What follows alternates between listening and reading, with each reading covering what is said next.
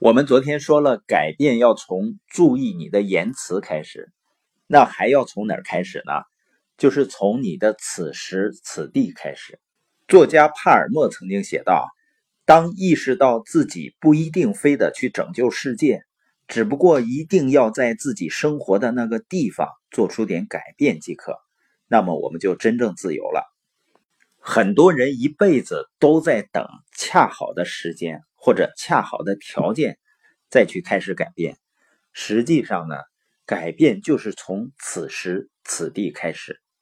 就像约翰在希尔汉姆做的第一次礼拜服务，只有三个人参与，其中呢就是他、他妻子还有另外一个人。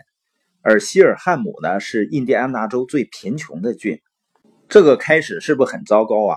但是在约翰到达希尔汉姆几个月后呢？他看到很多人都生活拮据，他就想教授一些关于管理啊、对时间和财富的把控。但是当时他也没什么经验，也没有什么资源。后来呢，通过搜集、整理，包括讲解呢，人们非常受益，他的教会人数呢就开始发展。这时呢，很多其他的牧师就请求他分享他的方法。但当时呢，约翰并不愿意那么做。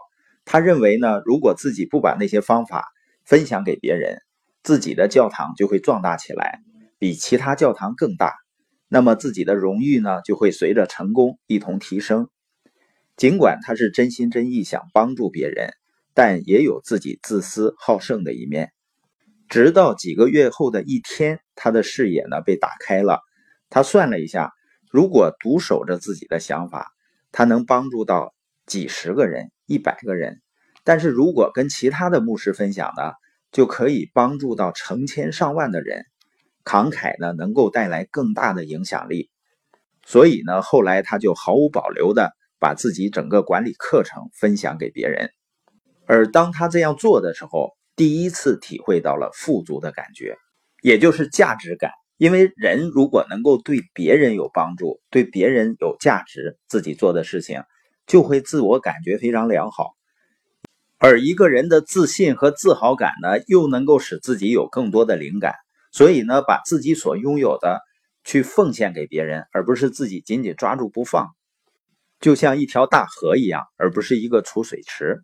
一般的时候啊，人越是拥有的不多，就会把仅拥有的那么点。都拼命的攥在手里，就像那个村民抓猴子的故事。他们找一个很大的瓶子，瓶口很细，然后把花生米呢放在瓶子里。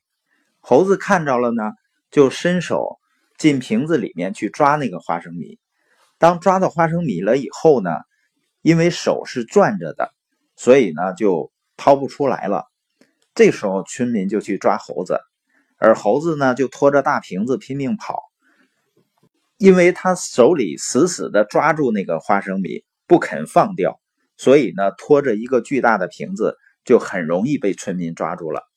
所以呢，人要学会放手和付出，而付出呢，不一定说我非得拥有很多我才能付出，这是心和态度的问题，不是拥有多少的问题。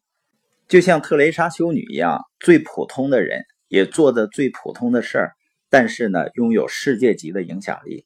所以，一个人要变成一个有价值的人，就完全可以从我们现在的位置，以我们现在所拥有的一切开始。机会呢，往往就在你所处之地。